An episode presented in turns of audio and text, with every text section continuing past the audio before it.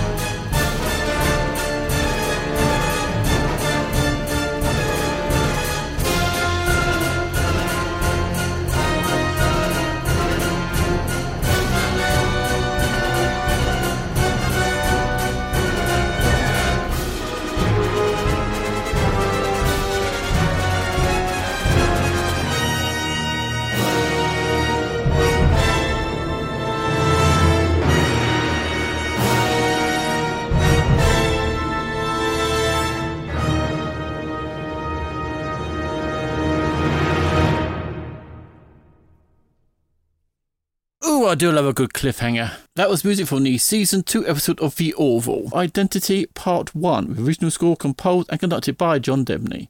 This recording, as well as music from all 14 episodes of season 2, is available on a 2 CD set, which was released in January 2021 by La La Land Records.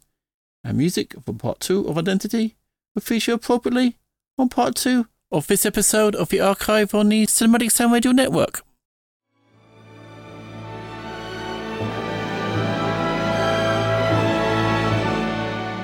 This is The Archive with Jason Drury on the Cinematic Sound Radio Network.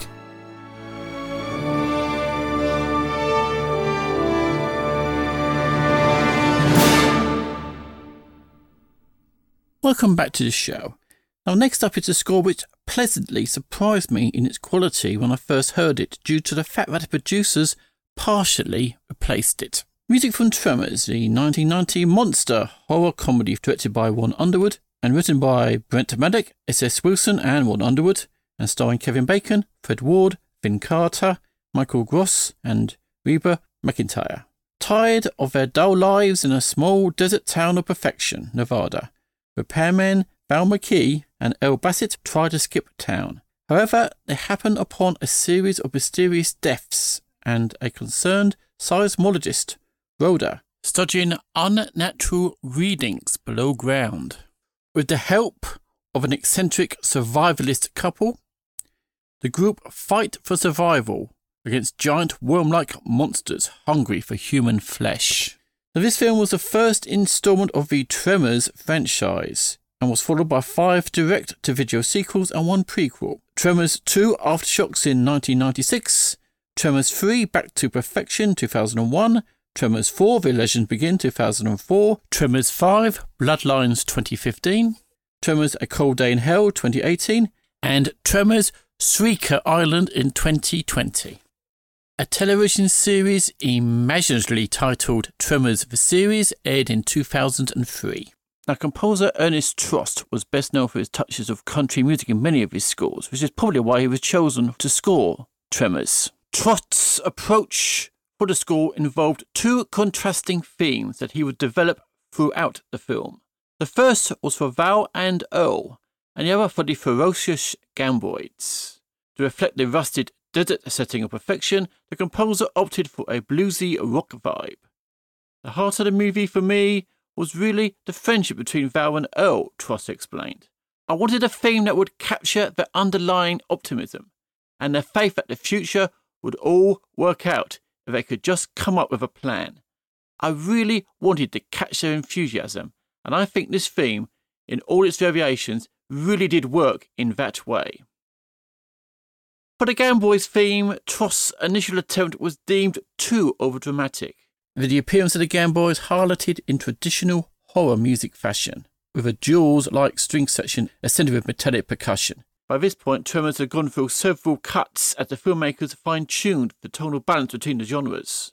I held back and tried to be more subtle in my approach, as that seemed to be what the filmmakers wanted, Troost admitted.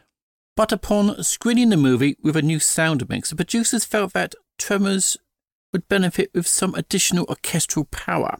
Universal Pictures then financed an additional pickup session with Hollywood session players.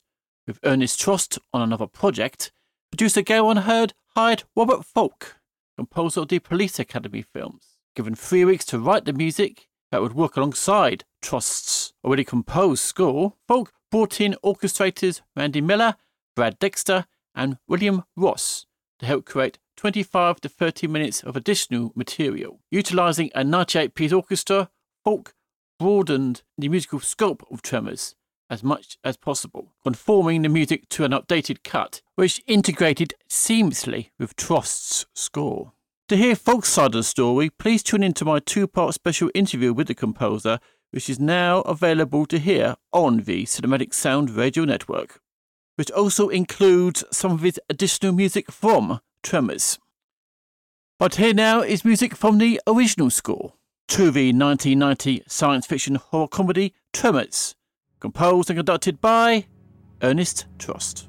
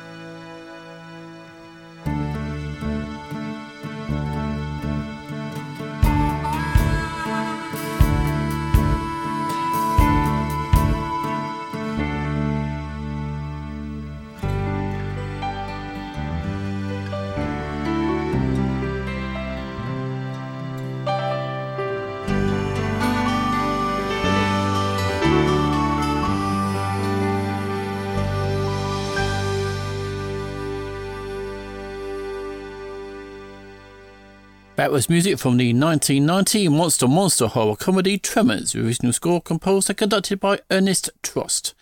The original soundtrack recording was released over Christmas 2020 on a two disc set, which included Robert Folk's additional music by La La Land Records.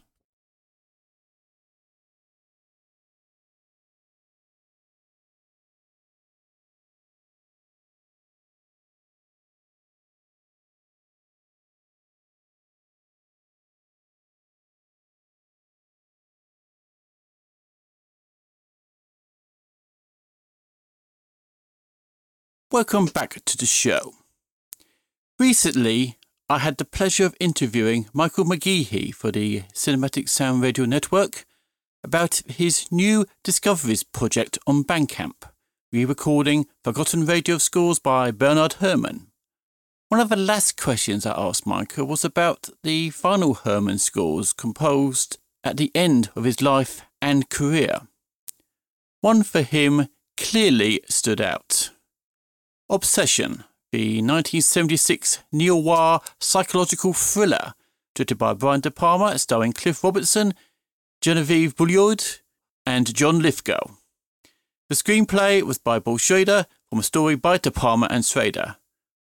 Pointing to Alfred Hitchcock's Vertigo as a major inspiration, the story is about a New Orleans businessman who is haunted by guilt following the death of his wife and daughter during a kidnap rescuing attempt that goes wrong.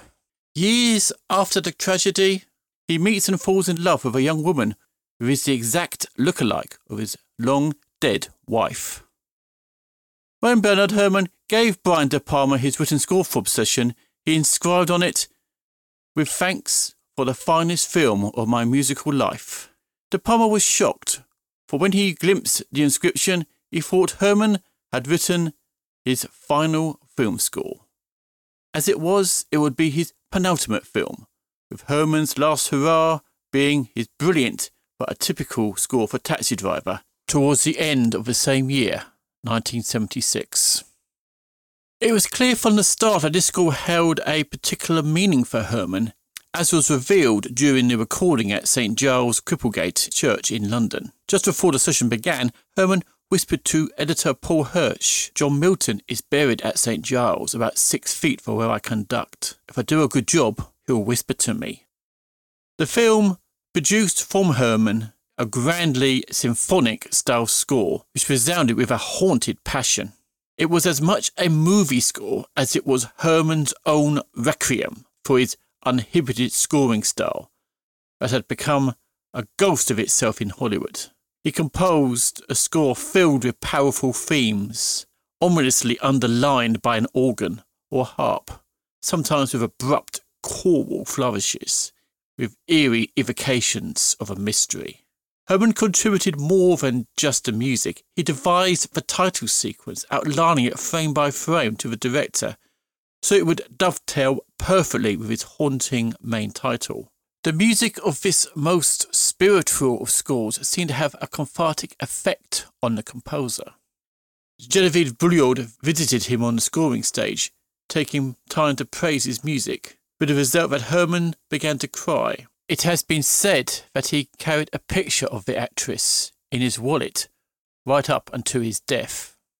Back in New York, when the dubbed film was screened for director De Palma and various executives, Hirsch was shocked when the lights went up. Benny was sobbing, he said. He cried for about ten minutes. Nobody knew what to say. It wasn't until the following day that Herrmann explained why. Quote, I want to tell you why I was so upset yesterday. When I saw the picture all finished, I felt as if those characters had left me. So, for Michael McGeehee and your good self, here now is the music from the 1976 neo-noir psychological thriller Obsession, original score composed and conducted by Bernard Herrmann and performed magnificently by the National Philharmonic Orchestra.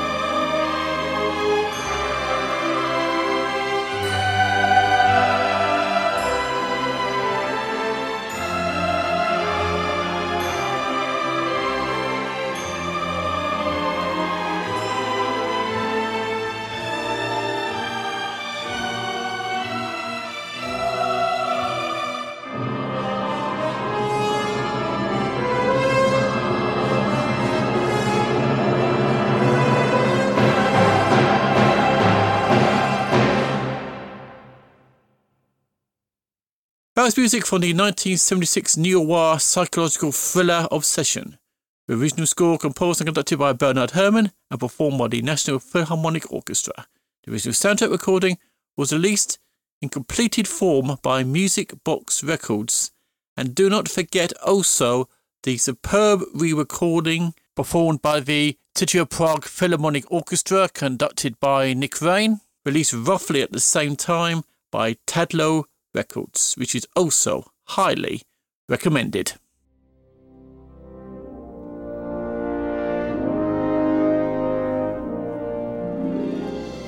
This is The Archive with Jason Drury on the Cinematic Sound Radio Network.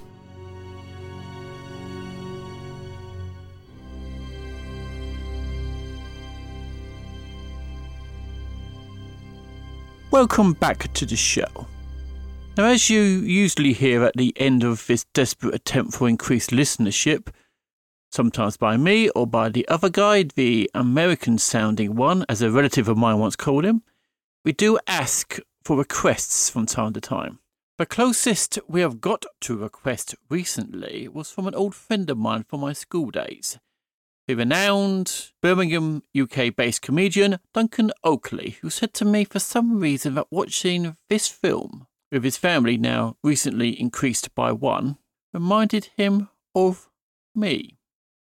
He was watching Honey, I Shrunk the Kids, the 1989 comic science fiction film, which was the directorial debut of Joe Johnston and starred Rick Moranis, Amy O'Neill, Robert Oliveri, and Matt Frewer. The plot involves the story of an inventor who accidentally shrinks his own and his next door neighbour's children to a quarter of an inch, or six millimetres in new money, with his electromagnetic shrinking machine and accidentally throws them out with the trash, where they venture into their backyard to return home while fending off insects and negotiating hazards.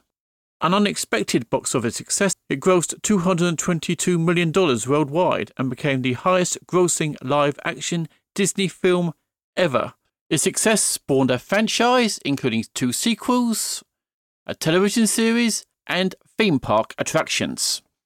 Now, as many of you know, James Horner had a reputation of using existing themes in his scores.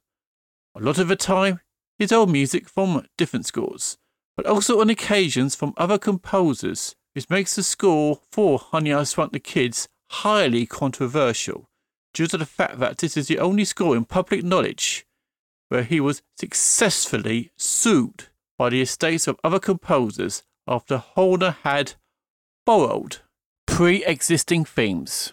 The first victim of sorts was Nino Rota. Horner borrowed the theme from the 1973 Federico Fellini film and recorded for use in his score. The Rota estate, they have Rota's name and credit included in the end credits crawl.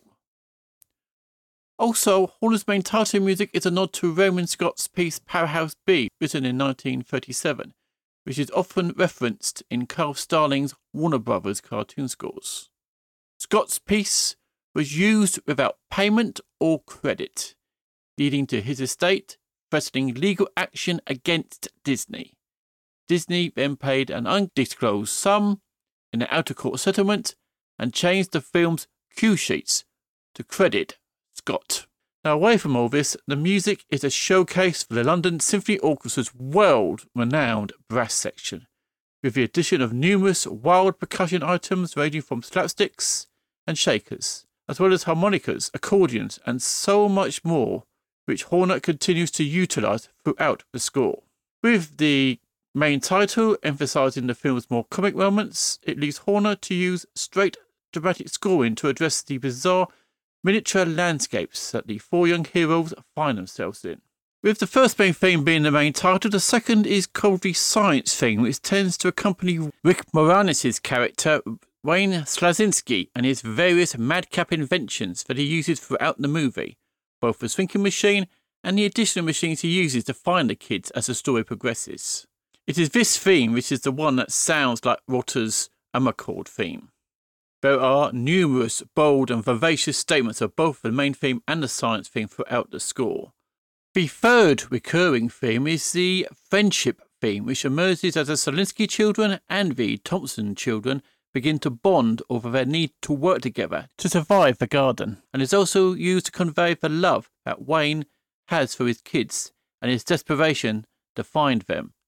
But more often than not, it captures the relationship between the kids and Auntie, a friendly aunt who helps them on their journey.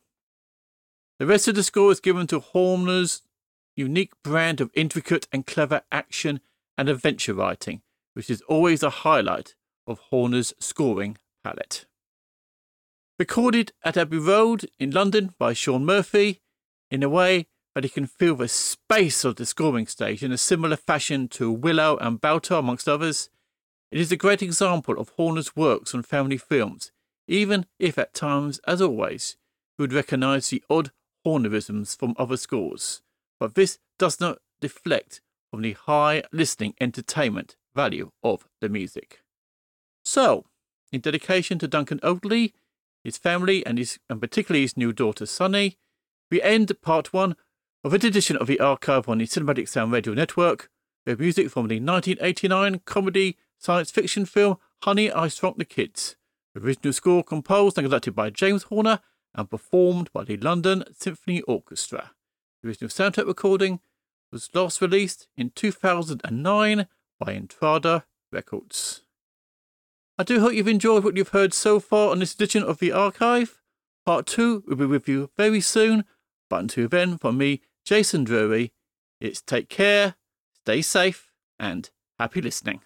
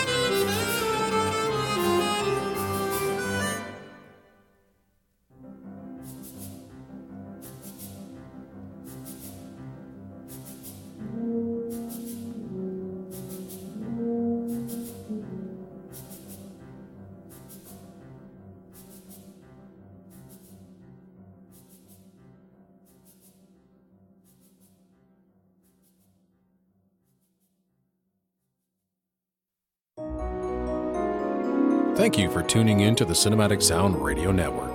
I want to thank Tim Burton for providing his voice for all the bumpers and stingers you hear throughout the program, and David Cosina for providing Cinematic Sound Radio's theme music. If you have any questions, comments, or concerns, please email us at cinematicsound at yahoo.com. You can find us on social media at CinSound Radio on Twitter and Cinematic Sound on Facebook. And if you listen to us on Apple Podcasts, please take a moment right now to rate the show and write a brief review. Reviews help introduce potential listeners to the show. And while you're at it, head over to TeePublic to get a Cinematic Sound Radio t shirt. And don't forget to check out Cinematic Sound Radio at cinematicsound.net.